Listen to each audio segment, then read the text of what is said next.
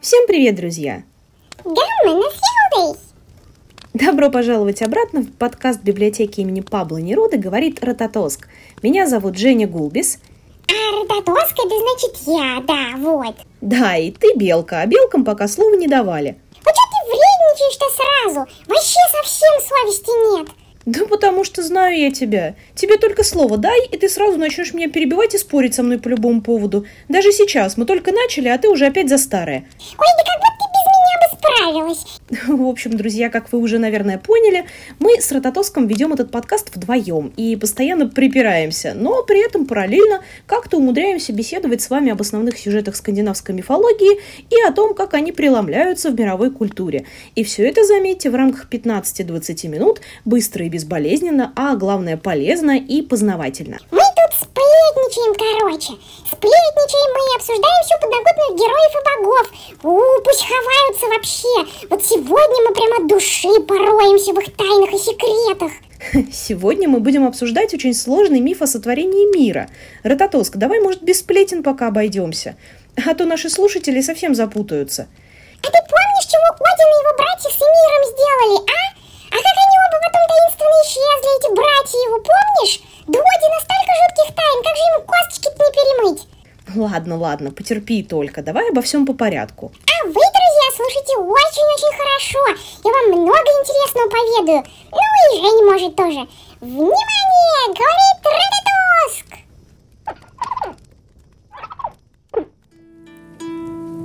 Рототоск!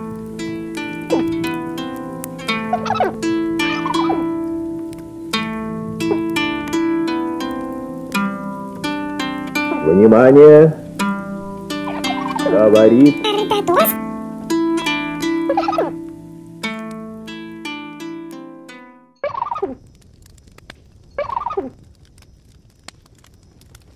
Мифы любых народов, повествующие о сотворении мира, называются космогоническими. И это вот ты чего это такое сейчас сказала?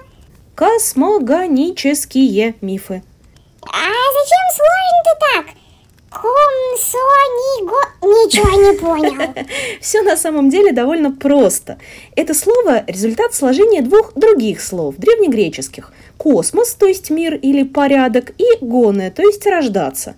Так появилось понятие космогонии – рождение мира или рождение порядка из хаоса.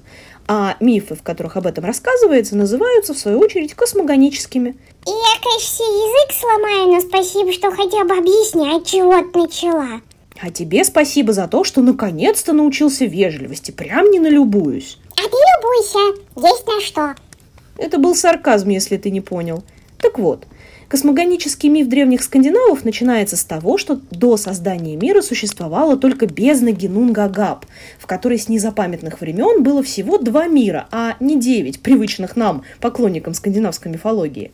Эти два мира назывались Муспельхейм и Нифельхейм. Да, и не забудь сказать, что Нифельхейм это мир льда, а Муспельхейм это мир огня. Именно так.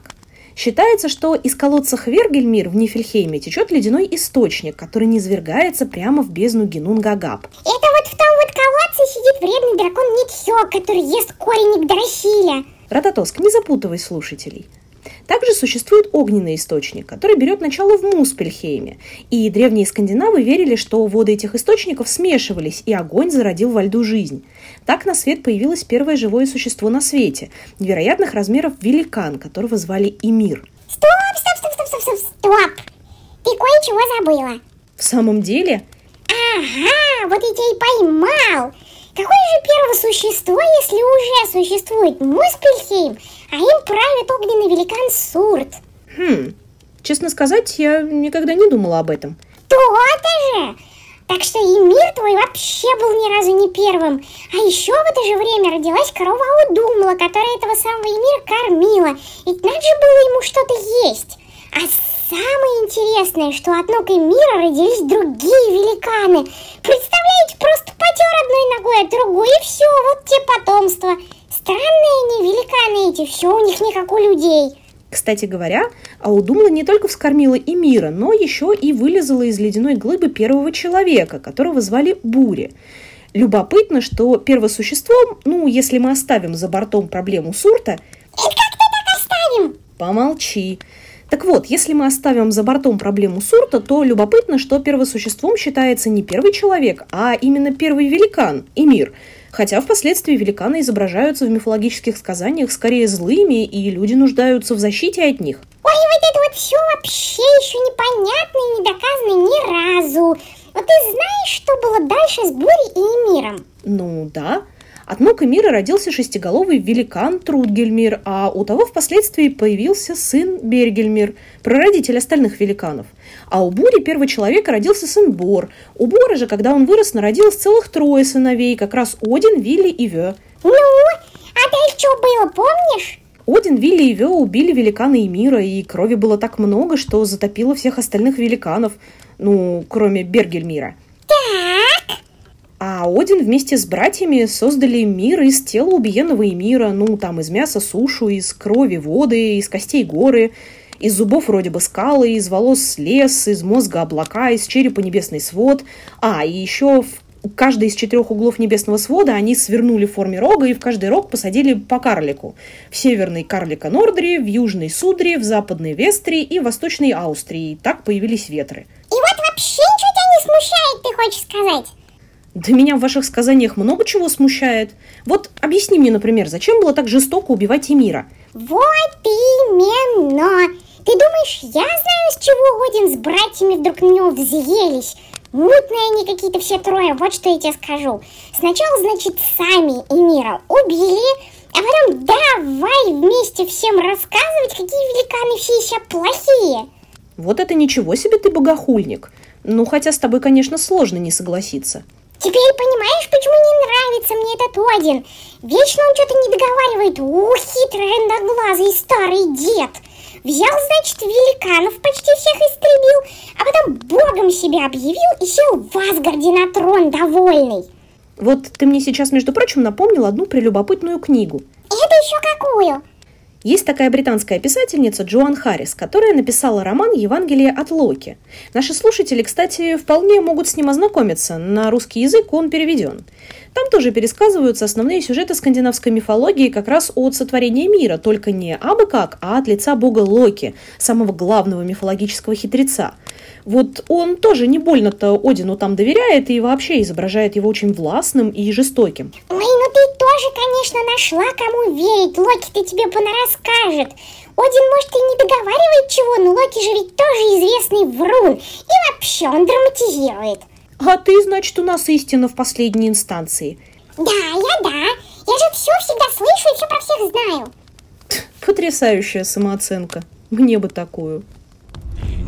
Gab Niflheim, Muspelheim, Ild, Is, Soberfäller, Linie, Jotutsgeber, Eser.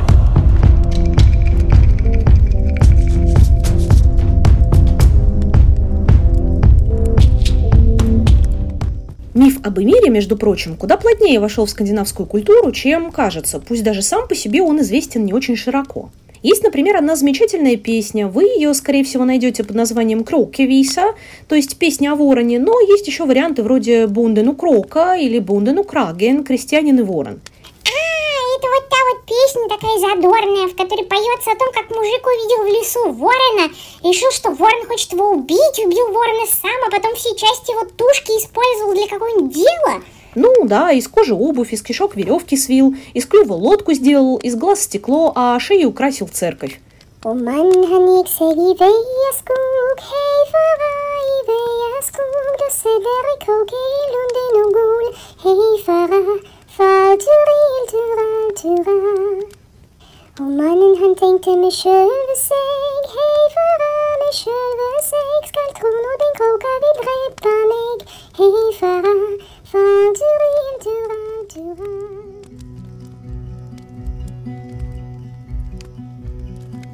Den bonde han ganger sig ud i en skov. Farlelej ud i den skov. Der så han en krabbe der sad og sov.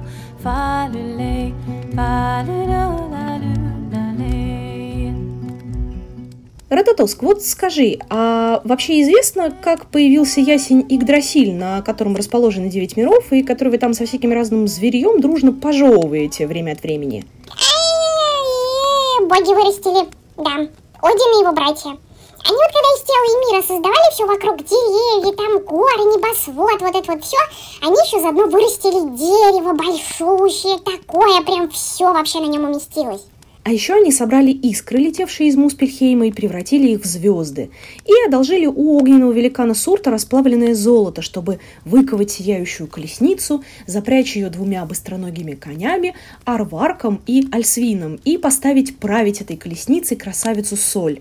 Вы, друзья, наверное, догадались уже, что Соль значит солнце. Ага, а еще Арварк это ранний, а Алсвин проворный. А еще перед красавицей Соль всегда скачет на своей колеснице Мани, это значит луна. А за солнцем и луной вечно гонятся злые жадные волки.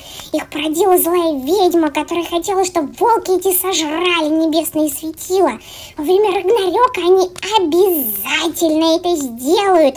Вот это вот раздрай начнется вообще.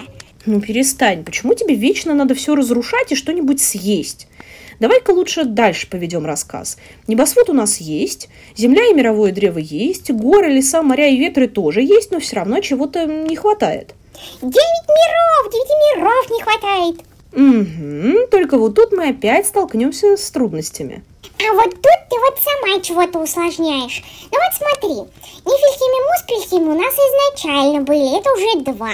Для себя вроде построили Асгард, это три. Для людей Мидгард, четыре. В Нифельхиме потом появился Хельхим, мир мертвых, владение дочери Локи, это значит пятый будет мир. Шестой Ванахим, мир других богов, тех, которые не асы. Седьмой Йотунхейм, мир великанов. Восьмой Альфхейм и Лильос Альфхейм, мир эльфов. А еще и Свартальфхейм, Недовелиры. Ой, что-то правда не сходится. Что, прочувствовал? Дело в том, что возникают заметные сложности с названием одного из миров. Вообще-то все девять запомнить на самом деле очень просто, если пользоваться противопоставлениями. Например, у нас есть Асгард, мир богов, и Ванахейм, мир ванов, тоже богов, только других богов, с которыми асы очень долго воевали и никак не могли договориться, пока не обменялись пленниками и не заключили, наконец, довольно шаткий, но все-таки мир. Считается, кстати, что ваны, которые традиционно куда больше связаны с природой, чем асы, просто были богами очень древнего культа, который постепенно вытеснялся с первых позиций культом асов. Итак, Асгард Ванахейм – противопоставление первое. Зануда. Подожди. Нифельхейм и Муспельхейм тоже легко запомнить в паре. Они были в начале времен и, очевидно, друг другу противоположны. Лед и огонь все-таки. Мидгард, мир людей, традиционно противопоставлен Йотунхейму, миру великанов, где укрылись от потопа из крови и мира его потомки. Логично, что после такого люди и великаны друг друга недолюбливают, так что великаны частенько посягают на Мидгард, а асы, особенно бог грома Тор, защищают людей. Итак, Мидгард Йотунхейм – третья пара. Ой, я прям усну сейчас. Хельхейм мы запомним отдельно, как мир мертвецов.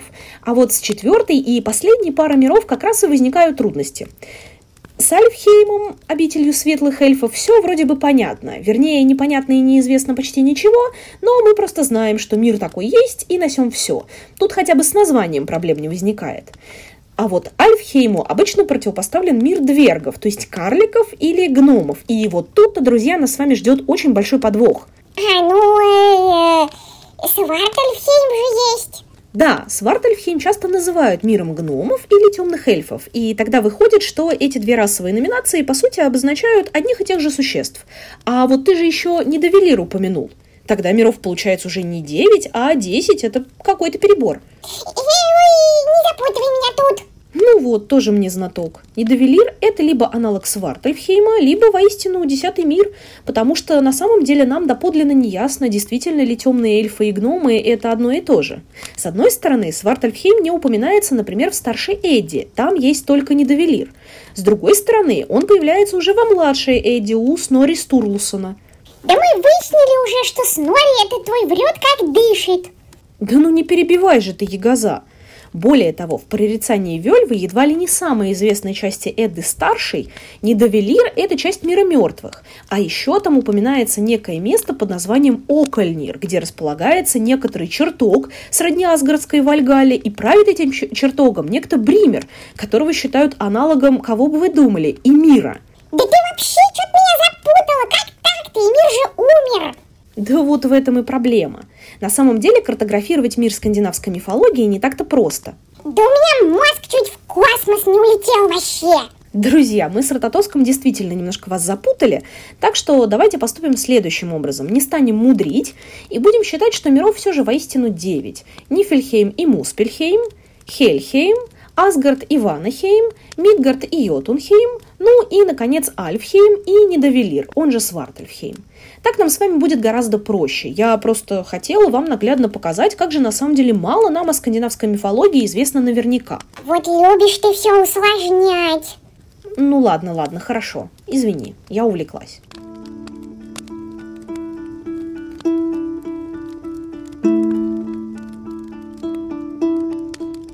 Кстати, а можно я, ну, еще немножечко позанудствую? Ну, вот прямо капельку. Ну ладно, так и быть, я тебе разрешаю. Ты глянь на него, прям не дать не взять ярл. А что, я столько дел важных успеваю сделать за день. Я был бы отличным ярлом, между прочим. Если что, друзья, ярлами называли в Древней Скандинавии племенных вождей, но я вообще-то хотела поговорить не об этом. Есть просто очень любопытная история касаемо мирового древа. Ну-ка, Удиви меня. Я вообще-то не тебя удивлять собралась, а наших слушателей. Так вот, вы, быть может, знаете такой термин, как германцы. Им называют племена, жившие когда-то на территории современной Германии и Скандинавии. Что немцы, что шведы, норвежцы и датчане, да даже англосаксы, все суть германцы. Даже языки их так и называются – германские. Ну и чё? Я не закончила. Так вот, раз когда-то это был один народ, значит и верования были у них у всех одни и те же. Эти самые германцы строили огромные такие деревянные столпы, которые назывались Ирминсуль. Ученые предполагают, что это некий более древний аналог Игдрасиля, но только вот загвоздка. Если Игдрасиль часто переводят как скакун Игга, то есть Одина, Иг – это одно из его множества имен, то общегерманский бог Ирмин, от которого происходит слово Ирминсуль, это аналог вовсе не Одина, а Тюра, ну, бога войны, то есть. Вот это ничего себе! Напомню, что в скандинавской мифологии Тюр является сыном Одина, но при этом и сам Один тоже очень тесно связан с войной. У него ведь в Асгарде есть собственный чертог, Вальгала, куда попадают все, кто погиб в бою. Возможно, различные функции германского бога Ирмина разделились в скандинавских Одине и Тюре, но это не точно. Ученые твои эти, как всегда, запутывают все. Ну тебя, у нас только пол подкаста прошло, а мне уже страшно, что там дальше придумаешь. Ну все, все, больше не буду нудить, честное слово.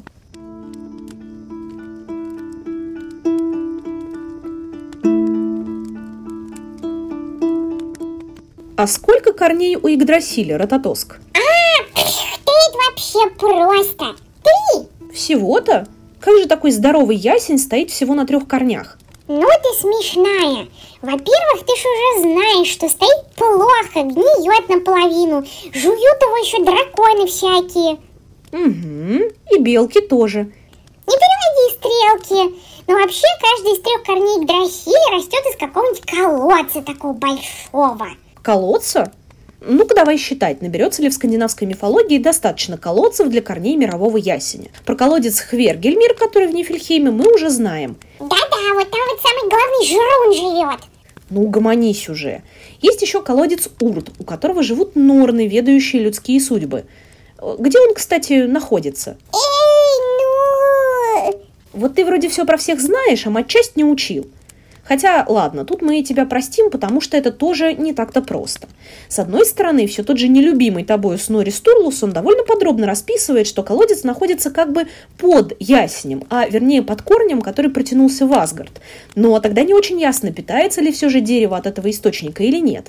А некоторые ученые более поздних эпох, ну, Мелетинский, например, считали, что куда логичнее ассоциировать Урт с миром людей, с Мидгардом. Норны ведь людские судьбы ведают все-таки. Они очень похожи, эти богини, на, по своему функционалу на греческих Мойр. Название смешное какое, Мойры. Как Мойдадыры, только Мойры. Так, а третий-то колодец где? Майдадыр? Э, ну, колодец Мимира же, ты чё прям как вчера родилась-то? Ага, ну, конечно. Вот только про колодец Мимира мы явно поговорим уже в следующий раз. И там чего, заканчивать что ли пора уже? Ну, в общем-то, да, как не печально. Ну ничего, дорогие наши слушатели, мы с вами точно услышимся вот прямо очень-очень-очень скоро, правда, правда. Мы будем в следующий раз опять про Одина говорить, о том, как он мудрость обрел, в том числе про колодец Мимира не забудем. Обязательно делитесь этим выпуском у себя в соцсетях, друзья, если он вам понравился. А также заходите к нам на YouTube-канал или в сообщество библиотеки имени Пабло Неруды, ВКонтакте, на Фейсбуке или в Инстаграме, потому что там есть записи больших лекций по скандинавской мифологии. Вот последняя, например, была посвящена современному скандинавскому неофолку. Там очень много красивой музыки аутентичной было. А через пару недель вновь прислушивайтесь как следует к шелесту листьев великого ясеня. Вдруг и вы услышите северные сказания далекого прошлого, поведанные неугомонной, но любопытной белкой. И помните, что я всегда гамма на Спасибо вам большое за внимание, удачи и всего хорошего, друзья.